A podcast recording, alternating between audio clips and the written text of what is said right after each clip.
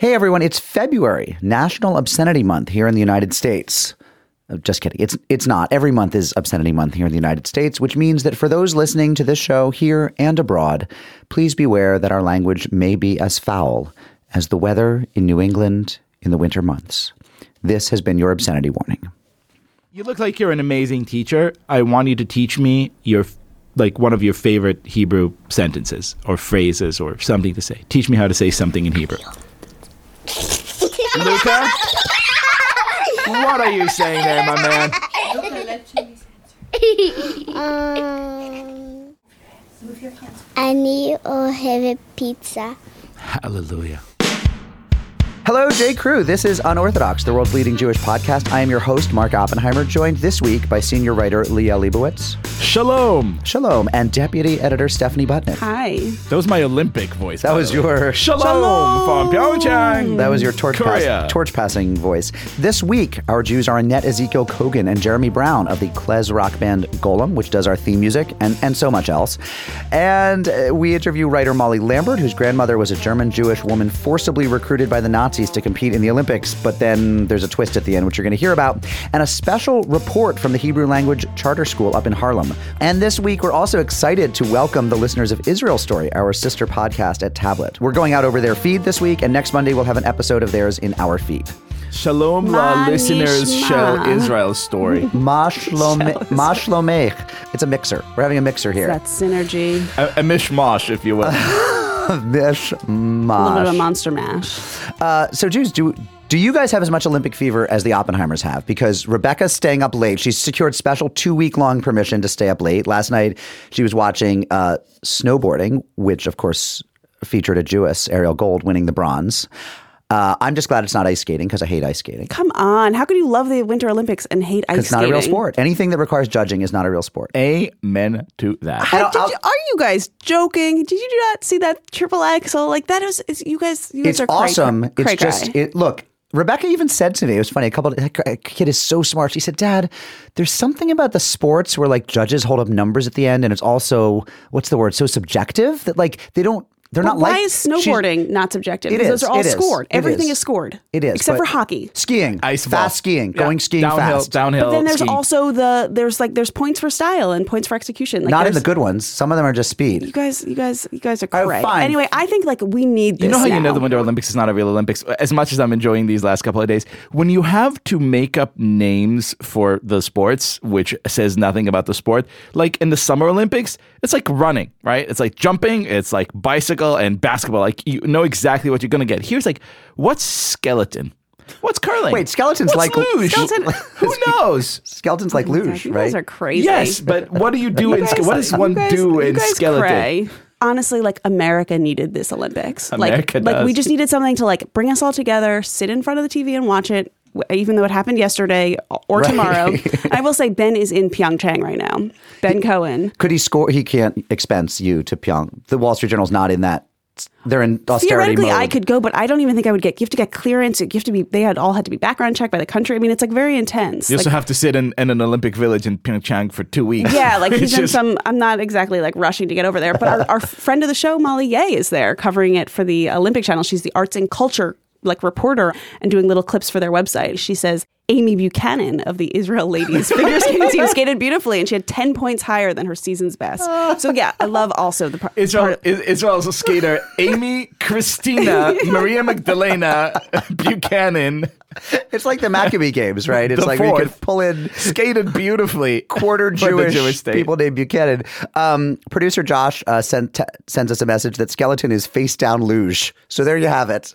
I mean, like you guys try doing some of that cra- that stuff. That is insane. Hey, no, I- we won't. You know why? Because we're Jews. 'Cause we're we fa- don't do that. Face down luge may be the most goyish sport. Skeleton. I hereby nominate skeleton as the most. Like nobody's mother or grandmother's letting them do face down. lu- Luge is one thing. Luge is bad enough. Luge is the line for you. Luge is the line. when Jeremy, you flip know, over you know and go what might be a down. good thing to do on Shabbat afternoon? How about you lie down on this thing, and I'm going to send you 80 miles per hour face down this tunnel of I ice. feel like in we the weren't ice. even allowed to go like sledding. Sledding's a big one. I will tell you, Sid is like, she gets very kind of misty eyed when it snows and I take the kids sledding because growing up on the Lower East Side, like, you know what they didn't do? Sled. And she tells how she used to say to her parents from time to time, like, you know, we could go to Central Park. There are kids from our neighborhood who have done this. And they're like, no, that's like 20 train rides away. They made it sound like it was, it was up in the Adirondacks to get there. And so, you know, her, her, our kids are the first in the Fremer lineage, uh, aside from my so nieces. you might have a ever. skeleton daughter Oh God. in Oh, the God. future. Don't 2036. even say it. Ellie, if you're listening, Ellie the Skelly. That is not news of the future Jews. How about news of the present Jews? Some bagel stories. Uh, first off, a 213 pound bagel sandwich was consumed in Brooklyn, I believe in the Greenpoint neighborhood, just just last week. Um, it was some sort of record. Record for what? Uh, biggest bagel sandwich? Biggest? It's big, not. biggest waste of time. There were 40 pounds of cream cheese. Um, there was 30 pounds of smoked salmon. There were tomatoes, onions, and probably baseball sized capers, and um, 213 pounds. And the crowd went wild. This was at uh, Acme Smoked Fish Corp and Zucker's Bagels. They joined forces. But more important, again, two bagel stories this week. The bagel emoji is on its way. The Unicode Consortium has released the list of the new emo- emoji. Is the plural of emoji emojis? Is the Unicode Consortium the new protocols of the Elders of Zion? Is that They what decide what comes like what comes next. in Have you abandoned like banking and Hollywood And now we're all and, about and that emoji market. just to go into the emoji business. Must that's be smart. because one of the emojis that they're allowing into the code now is a bagel, and they say it's uh, likely to be um, sliced so that we know it's not a donut. and it's coming sometime in 2018. They like released their new batch, and that was like last time we got the unicorn. That was a big deal. At one point, we got like shrimp tempura. What's so? What's na- What's what do we want for 2000? Hold on, but I would say- no, no, I'm not, not, I'm not okay with this bagel. No, no, no, no, no. Oh, am I. sorry, why? So Not first at of all, the lack of a bagel emoji has been something that Jewish texters have been bemoaning for a really long time. Bemojing for a Bemojing. very long time. That's like deep Jewish web. It's actually really. I mean, there's just there's such a variety. There's like we got a taco two years ago. You know, like that. We got there's like. Mm-hmm. You, there's a lot of food on there. Why None of them, Alice? look anything like a bagel. And so, and there's one that's like eggs in a pan. So like you could use that for shakshuka. But like we are at a loss culturally. So Jen Snow, uh, who works at Russ and Daughters, she started using the the CD, the yellow, the like a gold CD emoji for a bagel. because he was using CDs anymore. Yeah, you might as well CDs. And repurpose so it. that was like working, and that was working for a while. This bagel is like a lender's bagel cut in half. Looks so dry. We'll put a picture in Oh. the newsletter. Like it is just not the bagel. Here, I'll show you. It's just not the bagel you oh imagine. no, that looks that looks Oh, disgusting. It's a plain bagel. it's a like- yeah, it's a donut of some. It's too. yeah, and like they had to cut it in half so it wouldn't look like a donut because it looks like a donut, and it's like give me like it a needs to bagel be with toasted. lox. No, it, but it needs to be toasted with brown crust around. If it were toasted, it would read it's as just a bagel. upsetting me. That's horrible. I think it's like in such small portions. Hey, this week in Gal Gadot, Liel, what do you have for us? I uh, there is a, A weekly- a, new a new week a new Gal. Uh, this week, Gal Gadot becomes technically the second, but we will pretend the first Israeli ever to make Yerida to the town of Springfield, uh, as she will become a member of the extended Simpson Mishpocha on season thirty of the show. And she's going to voice herself, apparently. She right? is going to voice herself. that is awesome. Why are you counting the first person? Yeah, who is because the, first, person? is Yael Naim, Oh my who God, sang she's the a new song. soul. Yeah, but she was born in France, and then she moved to Israel for like a spell, and then left Israel, and it was in that weird Sacha Baron Cohen Simpsons Go to Israel episode, which is a Shonda. Oh, okay. And I would rather forget about the whole thing. And Gal Gadot But deserves. I will say, yeah. Yael Naim has that song that was on the Apple commercial for a really long time. I'm a new soul. Oh, really? Yeah, that's her. Oh, is That's that who that is? Uh, and finally, from Israel, uh, we broke the story yesterday that El Al is a bit dodgy on its geography. Do you want to explain, Liel? So, as all good stories go, the chief rabbi of Ukraine, of course, and Chief Rabbi Yaakov Bleich. Chief Rabbi Yaakov Bleich, Bleich. who's, who's a cool dude, uh, is flying on the new 787 Dreamliner uh, Boeing from Newark to Tel Aviv. Uh, is is on this Dreamliner, and it's a brand new plane, and everyone's Dream. Dreamliner. Let me have the chicken and not the fish. Uh, and so he's playing around with an in-flight entertainment, and there's this feature in which you just click on this interactive map and you see cities, right? So Warsaw, and you click on Warsaw and it says the capital of Poland. Warsaw is blah blah blah. You click on Toronto, it says the capital of the province of Ontario, like blah blah blah. Uh, you click on Jerusalem. What do you see? Mm, Um, a city sacred to all three religions. and Rabbi Bach's like, wait, what? I'm on they're- El Al. they're basically bitches. Like, afraid to call it the capital. It is not, according to El Al, the capital of the state of Israel, of which it is the national carrier. Uh, El Al blames it on Samsung, which Panasonic. created Panasonic, which created the app. That was very racist of me, uh, and uh, promises to fix this oversight. It is kind of astonishing, though, that someone translated it into Hebrew, which they did, and wasn't like, wait a, wait a minute. Showing yet They again just that, like Google translated it. Yeah, like the Unicode Consortium, they should be using our consulting services. that's exactly right.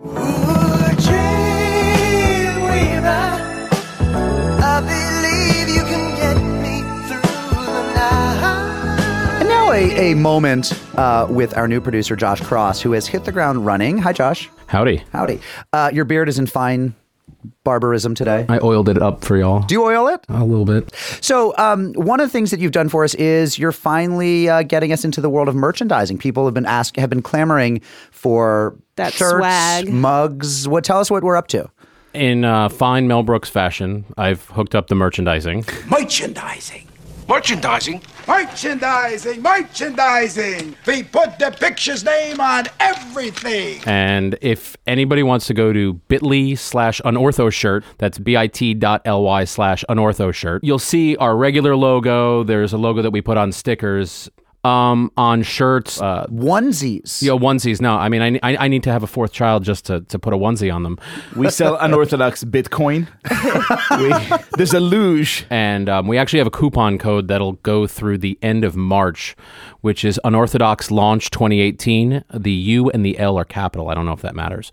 Um, but that'll give you, I think, 30% off your purchase. I'm going to So- buy myself one. Go get like 17 shirts and an 18th for yourself and hand them out to everyone. All right. Thanks a lot, Josh. Thanks, Josh. Talk to you again. Can I tell you how proud I am of us for, for selling out? I've been waiting for this moment. It's beautiful.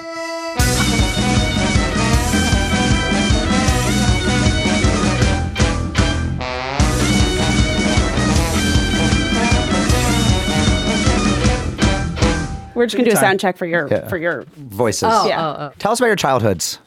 Happy, unhappy? Eh, pretty good. They're better musicians. Than, better I than mean, average. Come on now. Of course they're Jeremy miserable. was a Kind of violin virtuoso, child prodigy. Yeah. Virtuoso implies something different. Right? child prodigy, which is Were you like, like Heifetz Like- good? no, no, no. yes, but I was like, yes, he's just really modest, but I think so. no, but I was just one of those like four or five year old kids up. You got it starting early. to play, starting Yeah. to play concerts, and starting so young with it. By the time I got to college, I couldn't take another minute of classical Right. music, mm-hmm. and ended up here. You offboarded. Thankfully, Annette, yes. Tell us a bit about your childhood for the I, sound check. I grew up in the suburbs of Boston, but my mother was from New York, so I always felt like I was in exile from I mean, from elementary school. I was like, I don't belong here.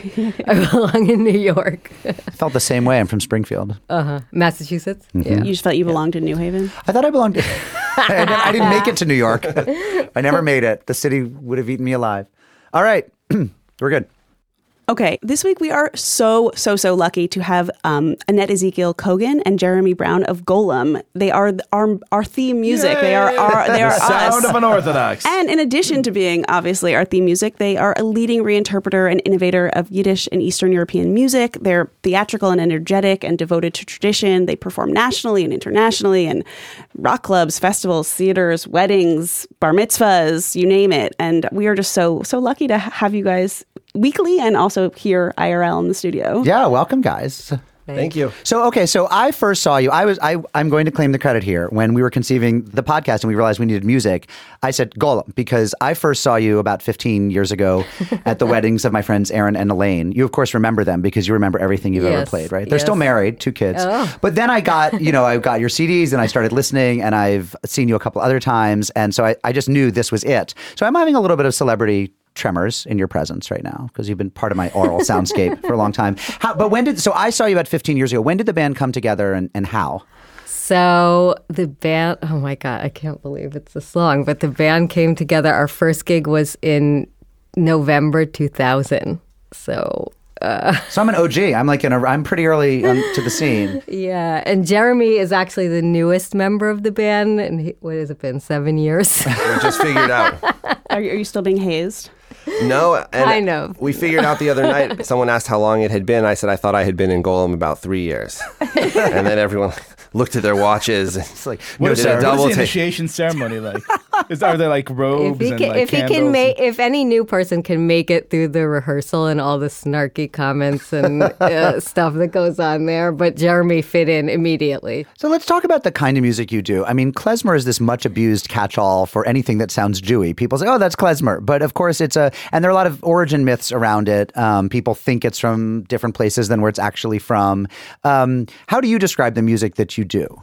Well, I'd say we're, we're taking music from a number of different uh, Jewish and Eastern European folk traditions and then putting them through the lens of who we are and where we are, which is Jews now in New York.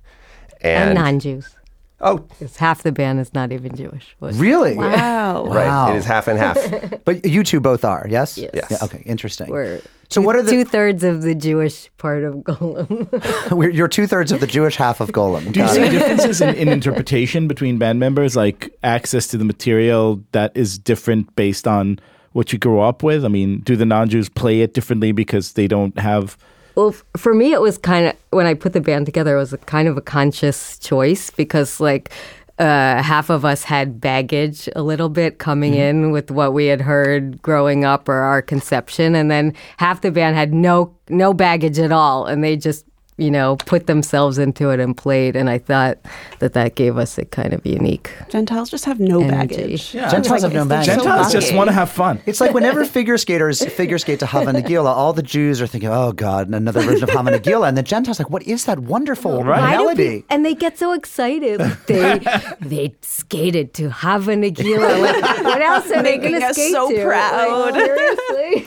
And Annette, you're an accordionist. You were sitting there with like the most beautiful little accordion I've ever seen. It says main squeeze on it. How did you pick how do you pick up the accordion? Like how do you start playing it? So I grew up as a classical pianist, um, but and and a, dan- a ballet dancer, and I started doing Ukrainian folk dancing kind of by accident. As, as one does, you know, Hi- high school rebellion.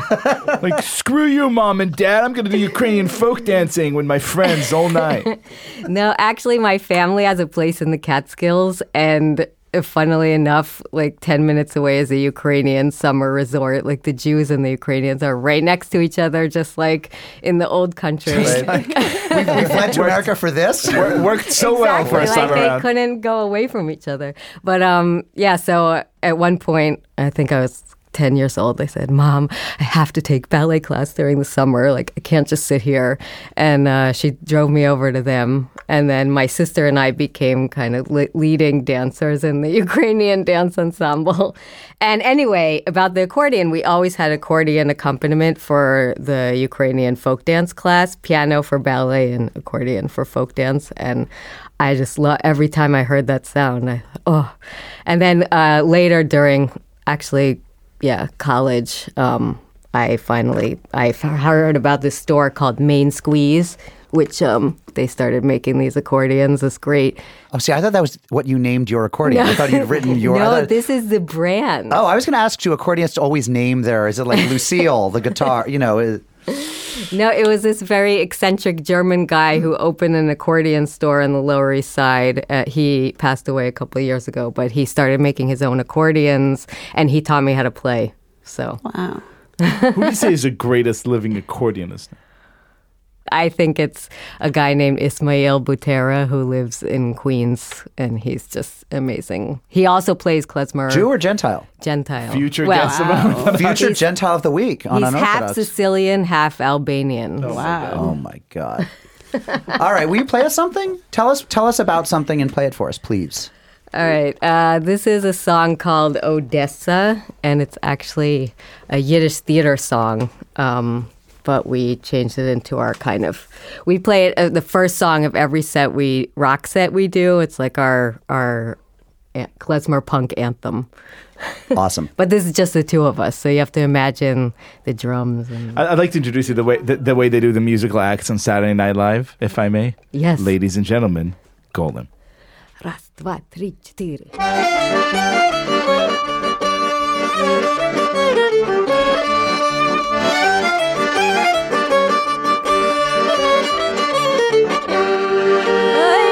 Das ist meine Reste, daher bist du mir.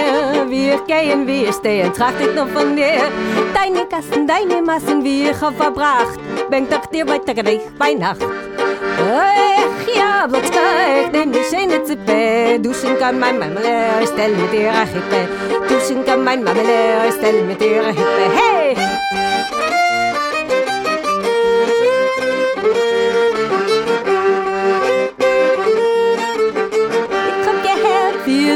singen gitte.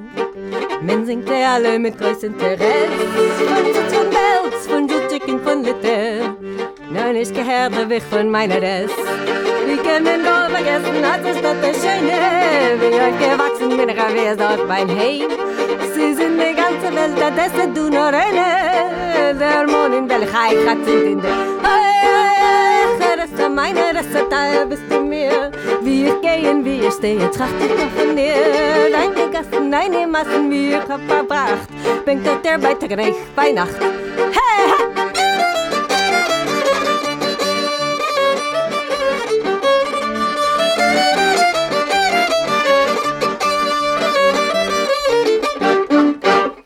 Wow. That is amazing. So you guys, you, You, guys you have, guys didn't see this, by the way. Uh, you guys listen at home, but Mark was dancing on the table the whole time. yeah, that was With, that with was. bottles on my head, Yeah. no less. One of my unusual talents. So one of my favorite songs of yours is 740, which is what you guys call the Hav- it's based on the Havanagila of Russia, right? Yes.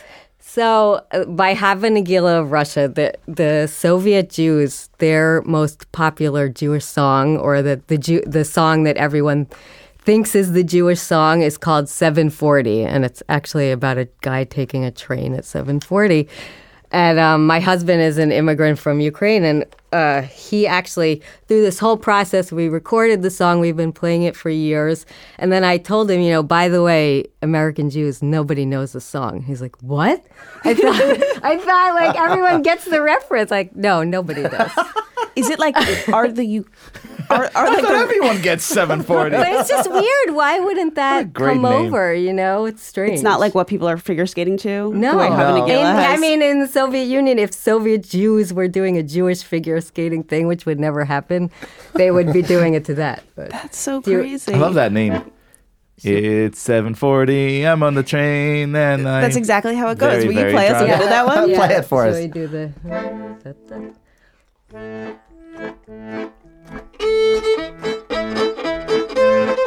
you.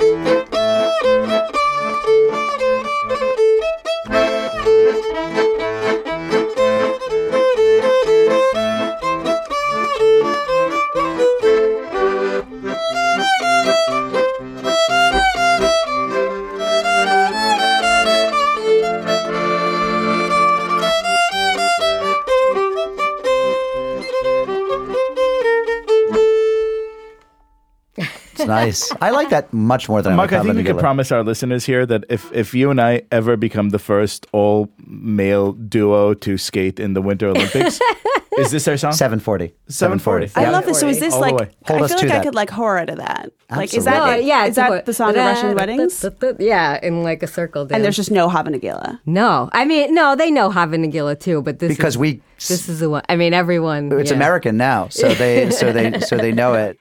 I have to say, the wedding I saw you play, I've never seen Ruach at any wedding like at that one. The dancing was insane. This was before your time, Jeremy. Obviously, you know, this was back in the early days of Golem, but it, it was it was insane. Um, and I had just been married like months earlier, and you were um, like, Oh, why? no, we just didn't missed I do yeah, this? and I and I um you know, and we'd had um a uh, a playlist that I had you know burned onto a CD. What's what's a CD? Yeah, it's it's it, you, it's a bagel. Actually, it's a bagel, It's a bagel emoji. emoji. If you need a bagel emoji, you use the CD. You could renew your vows. We well, maybe at year eighteen. Are there politics to the to the musical scene that you're in? Are there haters?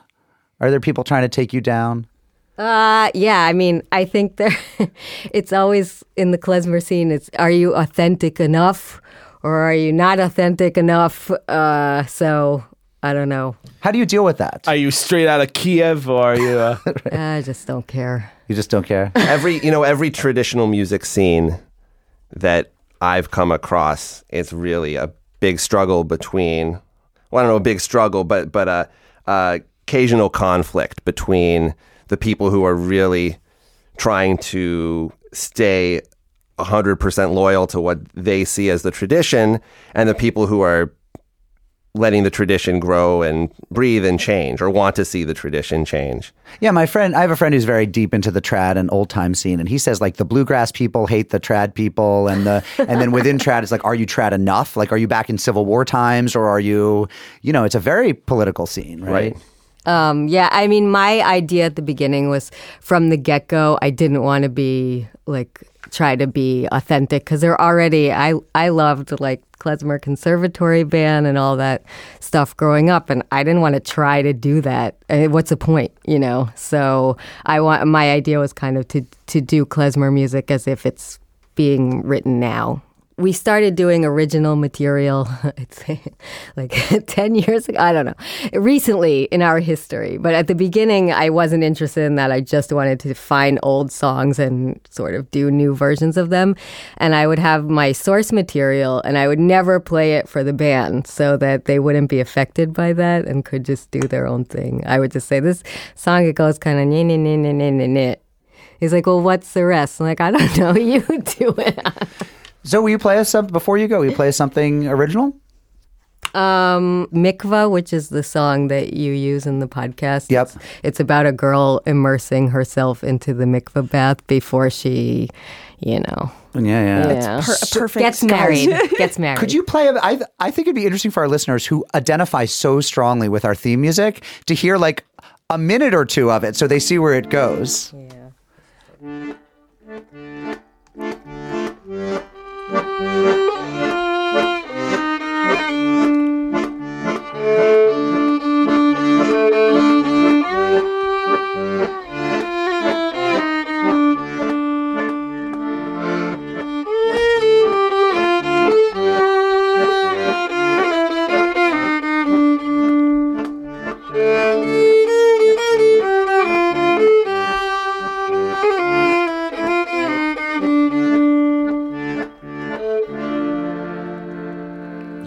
Thank you so much. So where can we follow Golem? Where can we go see you? Um, golemrocks.com.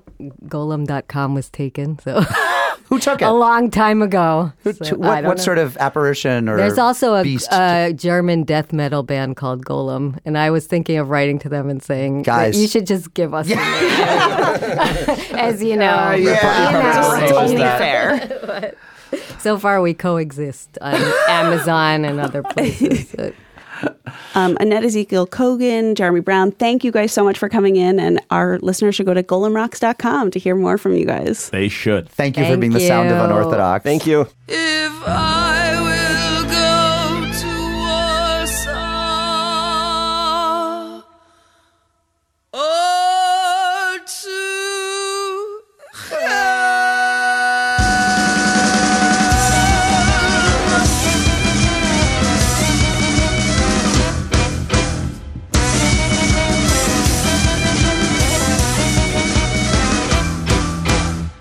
So, Liel, manishma. Hakol Beseder, Stephanie Butnick. Hakol Tov Me'od. You, you know how I know to say that? How? How? Because I went to Harlem Hebrew Language Academy to, to learn me some Hebrew. And that's in Harlem, USA. That is in Harlem, New York City, New York, America. It is a uh, wonderful charter school uh, up in Harlem that has, you know, kids from all over the neighborhood. Some of them are Jewish, some of them are not. And they all learn the beautiful language of the prophets, which is just so amazing. amazing. Like to see these, like, you know, Jewish kids, black kids, Puerto Rican kids, Asian kids just running around being like, Shalom, ma shlomcha, ma koreh, ma matzavachi. It's, it's so fantastic. Did it feel like like being in Israel because everyone was speaking Hebrew? Like, no, because everyone was polite and well behaved and shoving. listened, listened to the teacher. So no, it felt Well, they're still young. See, but that is the that is the kind of like mind bend thing of it. It's like, what if we could take Israeli culture and transport it to where kids actually do good listening? we could take over the world. Let's have a listen. That State your full name and your favorite food. Uh, okay, that's gonna be hard because I don't have one. And say, Oh, say it all in God. Hebrew. Okay. And fast. let's go, guys. My name, השם שלי ג'ונה גוטרץ, וה... um, האוכל שאני הכי אוהב זה סושי. את השם שלי זה, זה וויליאם, ו- ואת האוכל, ואת האוכל שאני אוהב זה פיצה. And so, um, tell me about life here in this amazing school of yours. It's all in Hebrew. Yeah. That's No, tough. no, not all no. in Hebrew, but we have like we have like the subject where we do Hebrew, Can. and then um, and our Hebrew teacher will come in for like other other um studies like social studies and science. Our Hebrew teacher comes in and helps. Now, in addition to to a lot of Hebrew, you guys also have a bunch of stuff here about Israel. Right? Your classes have names of cities. What class are you guys in? Uh, Tiberia. yeah, Tiberia. You guys are in Tveria. How do you, what do you imagine Tveria to be like? Well, it's it's actually a very we've seen pictures of Yeah, it. It's a did. very nice place for like uh wilderness Vacation. adventures, And also- vacations, hiking. Uh, we also learned about um Lena Horne. And she's our Harlem figure. Yeah. Oh, so there's a Harlem figure, and um, Yeah. Tell me about for that. each class. For each class they have a Harlem figure and then during Harlem Harlem studies We're going you will learn about your Harlem figure and on Harlem Day, which is next Friday, we will you're going to like set up your classroom in a way and go around the school looking at other people in your um and looking at other people's classes. so And- Tveria is going to celebrate Lena Horne, Yeah, we which is learned a about Lena fantastic Horne, sentiment. But like basically on Harlem Day, we're we're basically um celeb- basically showing the way the the Great Migration. So we're we're showing how like when you enter basically you're coming up from you're The coming up from the south and now you're in the north. You came to the north to get new job opportunities.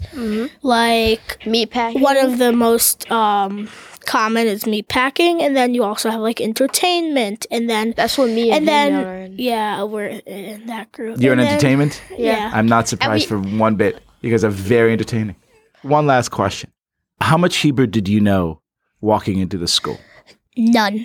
None. Me neither. Um, did you learn anything here? Uh, you know, we when you have Hebrew kind of like going through the mind, does that change the way you go today? Like, are you back home and like you're watching TV and then all of a sudden like you're watching Tom Brady lose, hey Jonah, Win. and then you start shouting at TV in Hebrew and stuff? Not, Eh, not really. Honestly, Or it's not like I, I, it, it, Tom Brady rarely loses, so it's it's hard to it's hard to do that. It's really really hard to do I may- that. but and and I, I, I I will yell at Belichick for doing wrong things during the draft In but- Hebrew. In Hebrew, yes. Okay, let's do this. But this. I won't I won't do it to Tom Brady when he loses. Let's do it. Uh, you're watching the draft. It's Belichick. He's making terrible decisions. Take it away. In Hebrew. Lama, lama, lama. William, where do you find yourself? What What do you shout in Hebrew? Sometimes, sometimes it's for, it's because somebody's like doing something to me that I don't like. So so then I start so I just start la- shouting words. Not not just like llama like he did, but like llama hata sense. I don't know I don't know how.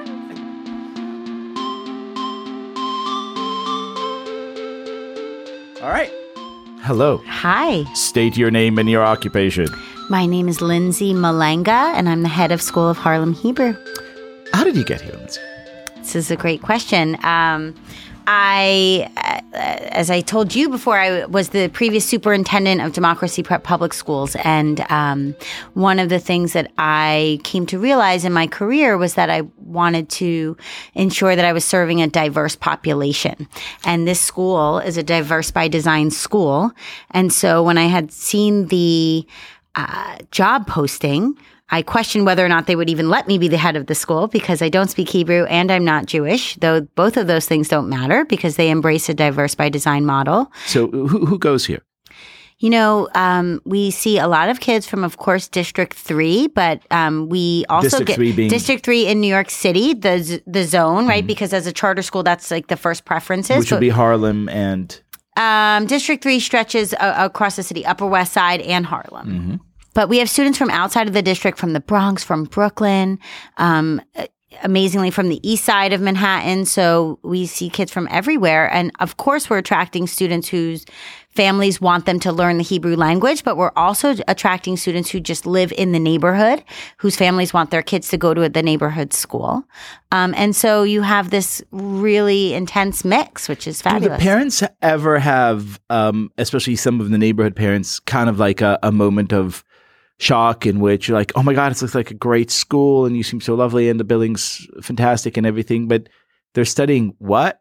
What language? Yeah, I mean, I think because it's in the name, most people know when they come here that uh, Hebrew is happening. Um, I think what um, shocks parents the most is how quickly their kids learn it, especially when they come here so young, um, and having no background in it and being able to, you know, sing in Hebrew and and and speak in Hebrew. I that's what I think shocks most families who don't have the Hebrew background.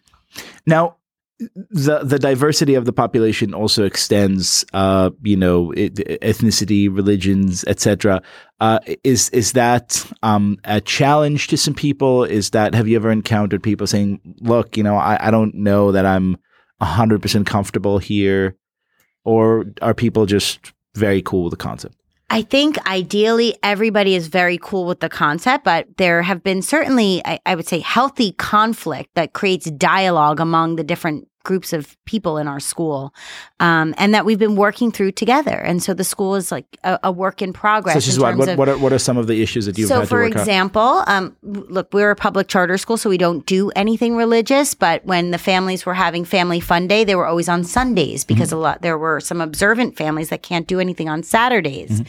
So, with my coming in and listening on a listening tour of our families, you know, a big subgroup of our families said Sunday is a really bad day for us. And we go to church. Yeah. As you might have heard. Yes. Yeah. And so what we've decided is that, you know, we're going to offer um, different family fun days on different days, evenings during the week, different times, Saturdays and Sundays. And as I say, if, if everybody's equally mad at me, I'm doing a good job. That's right. My, our, our new Sabbath is on a Wednesday. Yeah. Deal with it. um, now, I I know that even even in even particularly in Jewish schools, uh, as soon as you mention anything to do with Israel, uh, people go bonkers. I mean, there's tremendous, tremendous tension surrounding any small decision that you make. Do you find that to be the case here? The classes are all named after cities in Israel. Are there people in the community, uh, Jewish, non-Jewish alike, who sort of like, I don't like how Israel centric the school is, or why don't you teach kids about you know politics or Netanyahu or stuff like that? Yeah, I think less so than that explicit statement. They're saying, um, let's balance it with the Harlem studies, right? We are in Harlem, so we do Israel studies and we do Harlem studies. So you heard the boys talking about that a little bit. Um, I think again, families know what they're signing up for when they bring their kids here, um, and we we are explicit to say that dual language in Hebrew and uh, Israel studies is part of our mission. Um, but uh, they're not saying that they don't want that or that that's not okay. They're saying, where's the balance with the Harlem study? So we've been working really hard to make sure that we're honoring all aspects of our school community. Maybe that's the solution. Maybe that's what Jewish day schools should start doing, just having Harlem studies too, and then everyone Maybe. just chill out. And, and being free, Right? that would also help. Yeah. and, and being free would help a Yeah. great, great deal. Is there any question I didn't ask you that I should have? um, I would ask Valerie for help with that. Okay, so l- let me ask this. Yeah. Uh, here, you want to come sit down at, at a mic? So, um, Valerie, tell tell us um, tell us who you are, what you do here, and also tell us how, how this how this amazing school got to be. Sure. My name is Valerie Haitina, and I'm the Chief External Officer for Hebrew Public, which is the umbrella organization is overseeing Harlem Hebrew as well as other Hebrew charter schools across the country. And we have 10 schools across the country presently, and we're working on opening more schools across the country. So, this school, the, the, the, the original, the founding school was started in 2009 in Brooklyn. Mill mm. Basin right now. So, and the idea behind this, there has been a group of Jewish philanthropists called Areivim Philanthropic Group, led by Michael Steinhardt, whom many of the people probably know, Birthright Israel. And they were looking for a disruptive philanthropic idea, something that would make, at that time, Jewish education more affordable for families, frankly, like mine. You know, I'm a Russian speaking Jew, completely unaffiliated, and the day school probably would not be the best, you know, option for my children. So at the time, around 2007 and 8, they were approached by the idea of a charter school and said, hmm, it sounds interesting. So they started to do a little bit more research. They quickly learned that in order to be a charter school, you can't exclusively teach only Jewish kids, that you really have to be open and welcoming to all of the students. So keeping that in mind, um, the group determined to open the school in Southern Brooklyn where they could really get to the diversity that they wanted. There were enough, you know, Jews, unaffiliated Jews. There is a large Caribbean population there. So the school opened in 2009 with kindergarten and first grade. This is how we always open schools, kindergarten and first grade. And then we add one grade a year. And around May of that year, New York Times ran an article about the school and, you know, it has a picture of our gym teacher, a black Muslim teacher who actually picked up Hebrew very fast and he was doing gym in Hebrew.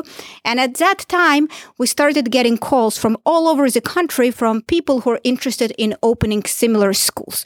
So at that moment, the Steinhardt Foundation or Vim Philanthropic Group, they knew that they have to do something with the momentum. So they opened the National Center, Hebrew Public, which is now in charge of opening and supporting new schools schools. So Harlem Hebrew came into being uh, almost four years after HLA was founded. So, what is the uh, what is sort of the mission statement? So, what, what does the foundation hope to achieve by opening all these schools that focus on on Hebrew but devoid of you know more traditional religious content? So the so the the mission, you know, somewhat like you know changed from the beginning. The mission is really, you know, to run great schools that are open to all of the students, for all of them to learn more modern Hebrew and become global citizens. Mm. And, you know, just the benefits of studying a second language. You know, for many of the kids, it's their third language, and, you know, Hebrew is one of the most difficult languages as well. But if you're looking for Jewish educational experience, we always say, this is not We're it. not religious. Okay? We cannot supplement. So it's very, especially for the Jewish audience, they get nervous that we're competition. In all honesty, this is not it. Although I would say in, in a weird way, you know, if we're being candid, y- you are a competition uh, because, and uh, you know, two very important reasons. You know, first of all, uh, the price is not uh, just Mm-hmm. uh, you know it's not just a, a practical matter. I think it's also very much a philosophical matter Mm-hmm. of you know what constitutes a community and you know who could afford to get Mm-hmm. in or out. Uh, but then also because you um, create this environment that is deeply rooted in language and in culture in Mm-hmm. a way that strangely bypasses, uh, or I don't know if strangely, but bypasses a lot of the. Um, a lot of the kind of of of of, of, of self doubt and and, and Mm-hmm. worries and, and conflicts that a, a Jewish day school uh, simply can't avoid, right? I mean, because it's not an internal communal dialogue that uh, takes on, uh, you know, all these nuanced uh, historical Mm-hmm. conflicts. It's it's something much sunnier and much less. You know, kind of much less weighted. You could just say, Mm-hmm. Right. "Well, We you know, took the religion out of all aspects of what we're Right. teaching. So that I think helps. Right. Look, and we are sharing best practices with Jewish day schools, Hebrew education. They come, Hebrew educators from Jewish day schools come here. I would say almost every month. You know, there is another group here to learn how we do Hebrew. So we're cooperating with them on, in that matter.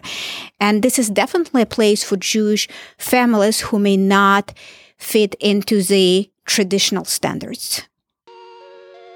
We have, you know, biracial families, we have families with adopted children. They just feel more comfortable in this environment, and that that's for sure, right? Yes. Okay. rock on." Mm-hmm. Thank you. Thank you. Thank you. Oh my god, the kids were so amazing.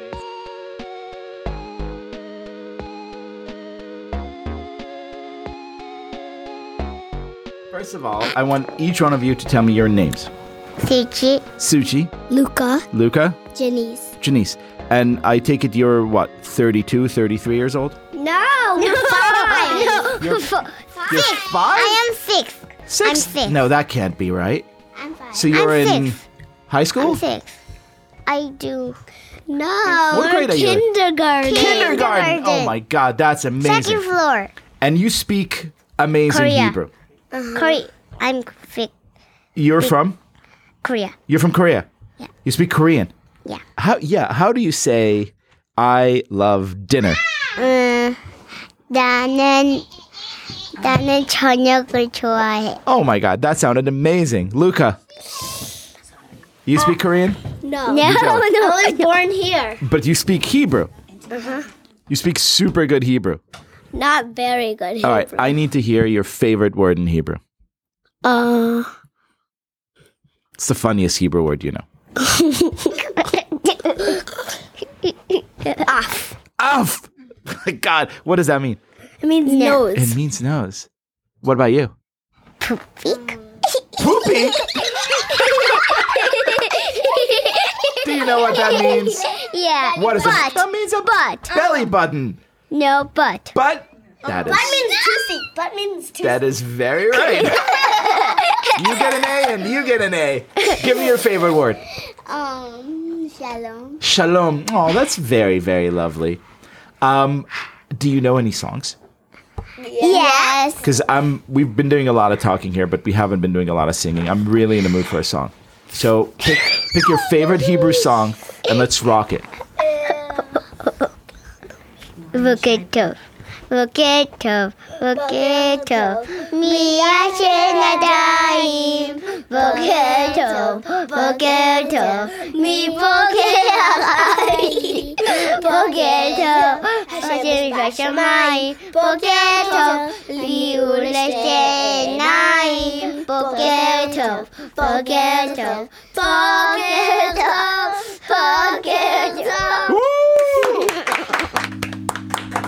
Guys, you are amazing. No. Yes. No. How do you say that in Hebrew? Right. No. Amazing. No. No, not no. Amazing. Your feet.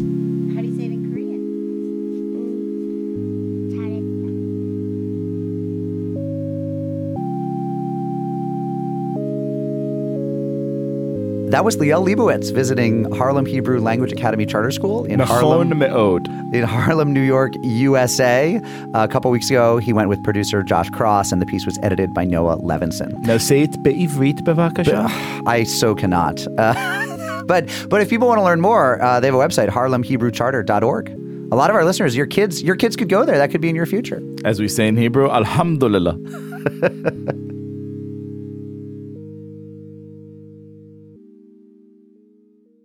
A couple new newsletter subscribers this week. We welcome the law firm of Nina Glass and Nancy Zimmerman.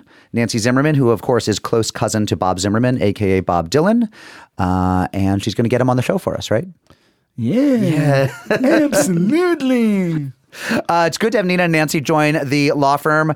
Uh, the newsletter that they now are eligible to get as partners is not the regular tablet newsletter. It is not. To get this newsletter, you want to sign up at the bottom of one of our show pages at tabletmag.com slash unorthodox or send an email asking for it to unorthodox at tabletmag.com. That's the best thing you can do to help us keep going. Just keep, you know, getting the newsletter, join the Facebook group, rate us on iTunes, subscribe on iTunes or Stitcher or wherever. You can also advertise with us. Uh, join harrys.com and many other fine businesses who have advertised with us and, uh, you know, be, be, be part of the family. Also, another way to be part of the family, come to one of our live shows. Uh, we have one coming up Wednesday, March 21st at JCC Manhattan. We're working on superb guests for that. and Including would- Bob Dylan. Including and Nancy. Who, by the way, this is really easy to do. Let's do like the Nobel thing. Let's announce Bob Dylan as the guest. then Bob Dylan doesn't come, and like we're famous, and he looks like the asshole. So our guest uh, at our next live show will be Bob Dylan. Bob Dylan. New newsletter subscriber Nancy Zimmerman has scored for us, her, her cousin, Bob Dylan. Um, also, there are some other places where uh, we can be seen. We occasionally get out in the world um, wi- without, you know, we, we occasionally get outside the studio. I, for example, was just at Temple Isaiah in Palm Springs, California, which was awesome. Awesome. You guys, where where have you been? I was Where on, haven't we been? Uh, yeah, where haven't we been? Um, I was on Fake the Nation with Negin Farsad. She's been a guest on here a few times. Um, sh- it was really, really fun. We talked about like the stock market, tax cuts, the government shutdown, sort of like something new and different for me. Um, I and will so- be I will be going on Fake the Nation this Thursday. I'm feeling a little bit of. Uh, You'll get there. I'm You'll feeling get some there FOMO. one day. One day, Merc, one Yeah. But yeah, I mean, it's All right. Negin's great, and you can listen to it. Um, At- you could just search. If Yeah, you- Fake, the Nation, has its yeah, own it has its own site. Yeah, But but tomorrow on Wednesday, we are answering to a higher power. Stephanie and I. Yep. We're going to be on Jesuitical, which Oh, is the Jesuit Unorthodox, um, with Ashley McKinless, who's been a guest here, and we The Catholic Unorthodox, the podcast for Catholics. You're going into the Lion's Den. You're yeah, going. I'm very excited. We're actually, I, I don't know if you remember from the live show, James Martin said, Father James, Father Jim, please. Please. Said that his Jewish friends pick what he gives up for Lent each year. So they basically asked Liel and me to come on the show and basically pick what they should give up for Lent, which is something we take very, very seriously. that is heavy. We've been we've been discussing for two weeks now. We have some good ideas. Yeah, we have some good Not ideas. Not to be revealed until is- until. It feels a little messed up. Like I'm a little uncomfortable with the general idea, but oh, so I'm totally I'm totally comfortable. Oh my lord. But I, ha- I think I think what our twist is going to be is I that love being in a position. You of and power. I will also give something up for Lent. I think we'll I- drop that on them. I think that'll be amazing. Something guys, different. guys, we do something pretty hardcore ourselves on Yom Kippur. Like that's why we don't. We we've got a different but thing how going. long do we do it for? Right. Well, all right. Uh, let's go to the mailbox. Mailbox, got a letter in the mailbox. Got a letter in the mailbox. Dear Unorthodox, can you please look into why so many synagogues have the same name? I have to believe that Jews are creative enough to come up with unique names for their unique houses of worship, but everywhere I turn, there's Temple Emmanuel or Congregation Beth Israel or Congregation Rodef Sholem. Thank you for adding a thoughtful dash of Judaism to my weekly commute, Andrew Kaplan. Uh, so I went to an expert. I went to Jenna Weissman Josselit, tablet contributor and historian. Uh, she wrote The Wonders of America. She recently wrote Set in Stone about the Ten Commandments. And I said, we have this listener, Jenna, who wants to know why shuls all have five names. Why, like, why are we so uncreative? She writes back, a great question. The answer, I suspect, has less to do with creativity and more to do with branding, so to speak. All the names you reference have the weight of tradition. Many synagogues in the U.S. started out as local associations whose members were drawn from the same geographical area in the Old World. But as those ties dimmed and became increasingly less meaningful, and as more and more of these small scale congregations, faced with dwindling numbers, joined forces with one another, the new members had to come up with a more inclusive name. To that end, they turned to the Bible, which also made great sense in the American context. So surely you couldn't go wrong naming your synagogue Mount Sinai or Zion or something like that. Hope this helps. Jenna Weissman Josselit. So that is a huge part of it, right? Is that basically when these little Landsmannschaft and these little like shuls based on the old town that were like sons of, you know, Bialystok or whatever, merged with other things, they had to come up with big, broad names. That still leaves the question of why certain congregations are like why a lot of reform temples became Rodef Sholem, which means pursuer of peace. Like you'll never find an Orthodox congregation called pursuer of peace, but every city has an old school reform temple called I that. think it's like if you're starting a temple, and this is 50 years ago, 60 years ago, whenever, it made sense to pull the name that was a popular synagogue name. Like, oh, this is the, uh, they'll know it's a Reform synagogue. It'll they'll sort of have associations with this other big synagogue in this other city that they may have been coming from. It's interesting, like what new synagogues are naming themselves. It's like all the Ray's Pizza in New York, each claiming to be the original Ray's Pizza. It's like, no, we're the original Rodef Sholem, man. We make the best slice. yeah, and they're like, we God. actually we're only by the pie. Like Yeah. we're, we're, Only, we're the yeah. race that No does no, slice. slices.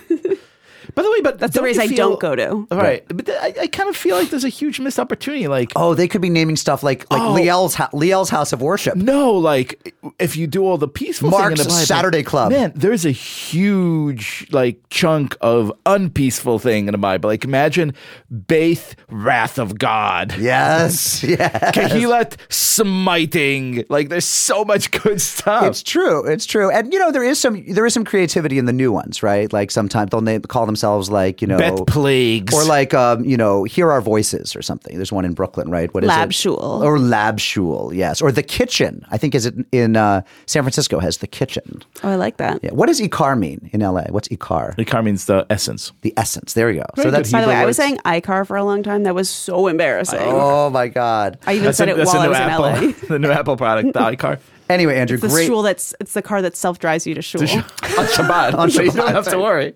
It's Reconstructionist. Uh, here's another letter. Hey, folks, what do you think when someone refers to themselves as a Nazi about something? For example, my wife is a high school teacher who has students who are habitually breaking the dress code. She emailed a coworker who's in charge of the dress code policy about what she should do. That teacher responded to my wife that she should continue to enforce the rules and that he is, quote, a Nazi about hats, for example, end quote. Or like when people say, or even brag sometimes, that they're grammar Nazis. I told my wife it bothers me, but I don't always say something about it. Given the fact that this coworker is the chair of some diversity committee and the dress code enforcement squad, or whatnot, and given the political realities in which we live, we decided that she should say something like, enforcing the dress code doesn't make you a Nazi. I'm sensitive to that kind of thing, especially when there are actual Nazis out there. What do you guys think? Are we just being snowflakes about this? Yours, Anonymous. This is like a gripe I have. I hate when people use Nazi as just like a modifier. It doesn't make any sense to me. Also, it's like, okay, you're a grammar Nazi. Does, what does that mean? You kill people who don't use grammar that you like? Like, what? It doesn't even make any sense. And the, you know what? It's Seinfeld's fault because they had the Soup soup, Nazi. Nazi. and this wasn't a thing before that. I love it for exactly the same reasons because I like to imagine what happens if like people actually were grammar Nazis. like imagine there were camps for people who said, you know, wrote your instead of y- y- Who forgot- Y O U oh, God. apostrophe No, that is R annoying. and, and by the way, like deep down inside, don't you think there should be You kind of, it's true. I mean, come think on now. It does speak to the level of hostility That's that right. Mm-hmm. we feel when people violate a grammatical pet peeve. and and and our and our willingness deep down inside in some dark place we don't like to talk about to murder these people en masse and I- think might- that we might would be doing some like- service to humanity. You might say we're in like two camps about it. We're in two camps about it. it's Olympics week, we have um, a special guest. Molly Lambert is a writer for the New York Times Magazine's Talk column. She's based in Los Angeles, and her grandmother, Margaret Bergmann Lambert, was a German Jewish high jumper barred from the 1936 Games, and she's the subject of a new Olympic Channel documentary. Molly is also a member of the No Olympics LA Anti Olympics activist group. Molly, thanks so much for, for calling in. Sure, thanks for having me. So, you wrote an article in the New Yorker recently about your grandmother's experience being first forcibly recruited and then denied um, to compete for Germany in the 1936 Olympics. Could you tell us a little bit about what exactly happened with her? Uh, sure. Yeah, my grandmother was a amazing athlete who uh, lived in a town in Germany called Laupheim, and uh, she was just great at every sport. And she ended up being in track and field, and so she was recruited to compete for the Olympics. And um, you know, as as this was happening, there was obviously also a lot of other things happening in Germany at that time. so we hear. So she, yeah, so she, um, you know, she wanted to compete, but uh, as as it was getting closer to the Olympics, she realized that you know she would be competing for Germany uh, under under the Nazis, and so she was very conflicted about it because she wanted to compete and win as a Jew to prove that you know Jews were were not inferior, um, but she was also scared of what would happen if she won, you know, and she was afraid of what would happen if she was on the podium and didn't didn't sig heil. Uh, and the Nazis also sort of used uh, her family to, you know, blackmail her into kind of competing because she had gone to train in London, and then they said she had to come back, and they sort of threatened her family if she didn't come back. So she did come back, um, and then she at the very last second was told that she couldn't compete because she was not good enough, which was blatantly untrue. You know what I hate Um, about Nazis? They're so finicky. Like they can't make up their minds. It's always bothered me about them. They're very wishy-washy. They really are.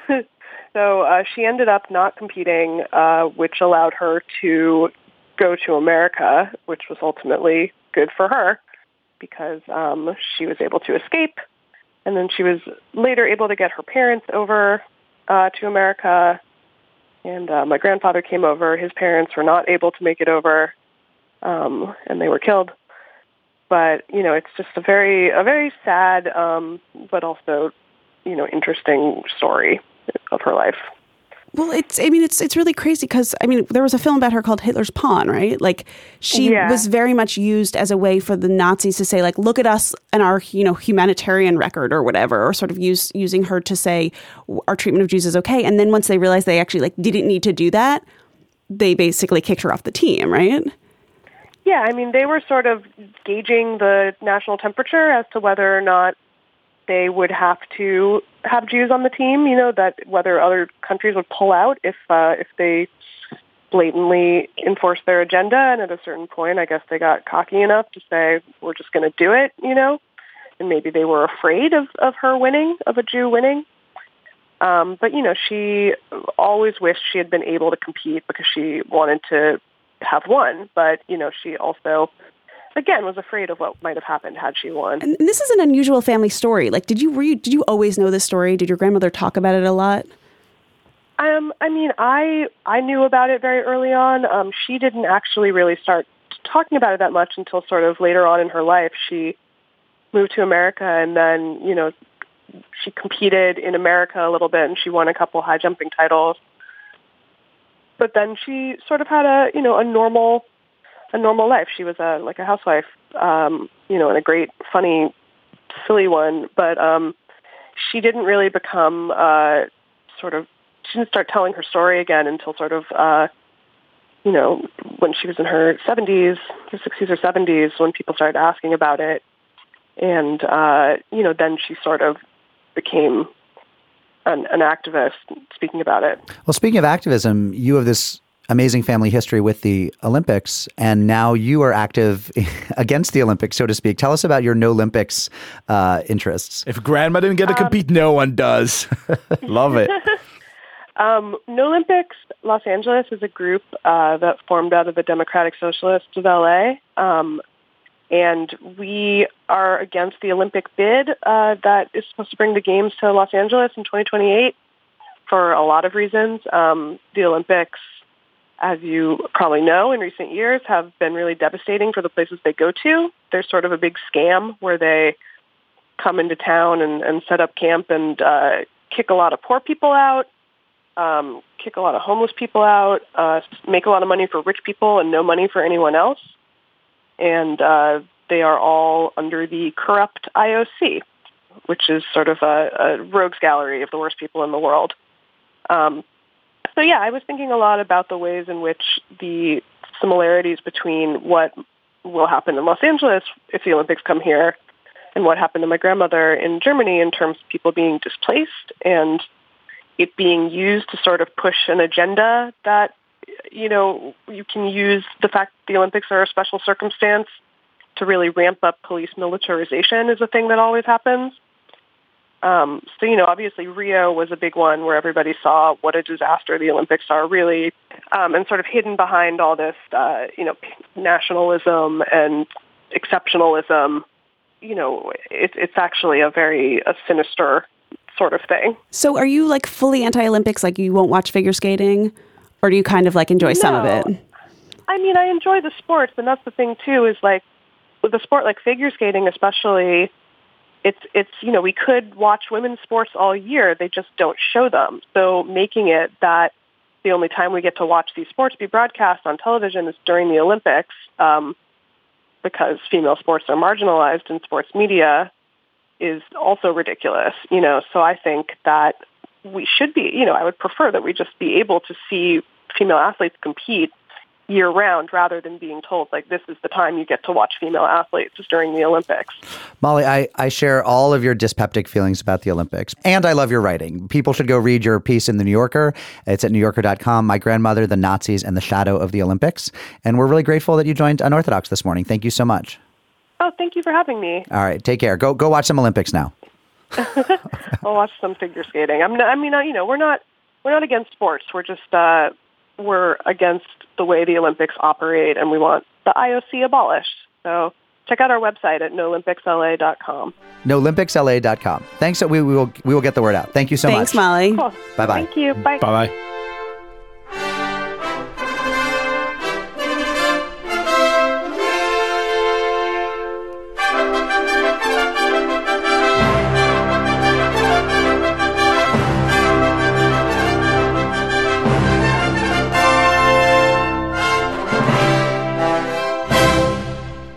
Stephanie, have you a mazel tov? I don't have a Mazel Tov, but I wanted to send some love to my friend Irene Rudnick. Um, her yaya, her grandmother, passed away, and we're thinking of her and thinking of her family, and we love you. May her memory be for a blessing. Liel. I'm going to I'm going to go on the same on the Same same, sad on the same train on the same sad train here. Uh, to Fred Warmbier, the father of Otto Warmbier, um, whose son murdered by the North Koreans seemed to be forgotten uh, by all the hoopla about the cool sister of Kim Jong Un. Um, you know, a young Jewish man who lost his life to this murderous regime. We're with you. And Fred was at the Olympics, which Yes, is an amazing Guest thing. of Vice President Mike Pence. I stand with that. Um, I just have some shout outs this week. Uh, a big shout out to Laura Levy, and then a shout out to Facebook group members Josh and Anna Oberdorn and their baby daughter, Catherine. This is a, a new baby daughter. I went to Anna's Facebook page and Catherine saw Catherine. a strong name. I like that. Strong name. Um, I went to, uh, I did a little Facebook stalking and saw a picture of Josh and Anna, and they may be the best looking young Jewish couple I've ever seen. So there's hope for us yet. There's, yeah, they are, they are, they, that kid's going to be an Olympian, is all I have to say. An Olympian or a model or a Now Nobel Prize winner, or it's, they're, Show me the they're- photo. They're, gorgeous. Um, and finally, to Kevin Lieberman, your friend Ethan called and left a message on our voicemail line just saying how much he loves you and cares about you. So, Kevin Lieberman's a, the Duke student who, who's at grad school at Michigan, the Mishmash. Yes, and came to our live show. Yeah, he's and the best. no, or was it Limmud? Where did I meet Kevin? You met- he came to Limmud. He came to Limmud. So, but look, it's not just that we love you. Your friend Ethan calls us to say that he loves you. I mean, Kevin Lieberman, you're a superstar, Kevin Lieberman. You're loved by all. Also, Kevin Lieberman with just an I. In- oh, is it Lieberman? I think it's Lieberman, but we'll, we'll have to. I always pronounce the name Lieberman. And finally, a, a collective Mazel Tov From us all. Yes. From us all From the to, heart. to Bum ba da bum. Oh, sorry, I'm doing it. uh, we're throwing to you. to our tablet colleague Yair Rosenberg, who got married to the lovely Rachel, and we are so excited for them, and we just wish them the best. Absolutely. Yair is, um, to many people in the Jewish world, he is the face of the Jews because he has 8 trillion Twitter followers and he tweets about Judaism relentlessly. And uh, Rachel? And since both he and Rachel, uh, who is amazing, Amazing. both write for us, uh, now that they're married, I think we could just maybe we just pay them collectively. exactly. you just pay them in one. You don't need two salaries No. now. Anyway, Mazel Tov, guys. Unorthodox is brought to you by Tablet Magazine on the web at tabletmag.com. Write to us at unorthodox at tabletmag.com or call us, leave a voicemail message that we could play on the air. That number is 914 570 4869. For merchandise, as Josh told you at the beginning of the show, we got shirts, we got all kinds of cool swag. It's bit.ly slash unortho shirt. So it's bit.ly slash unortho shirt. Follow Stephanie on Instagram at sbutnick. Join our Facebook group. Our show is produced by Josh Kross and Shira Telushkin with help from Julia Frakes. Our artwork is by Esther Werdiger. Our show is edited by Noah Levinson, and our music is by Golem. Online at golemrocks.com or on today's show. You just heard them. Our mailbox theme is by Steve Barton, who has a new CD out that you can check out. Rabbinic supervision this week by Rabbi Alex Kress of Temple Sinai in Roslyn. We hear he's a big Eagles fan, so hey, happy days. If you think your rabbi should be selected to offer rabbinic supervision, write to me at moppenheimer at tabletmag.com. We recorded Argot Studios, a gold medal recording studio where we are engineered by Paul Ruest, although today by Noriko Okabe. We're proud to be part of the Panoply Network. Shalom, friends.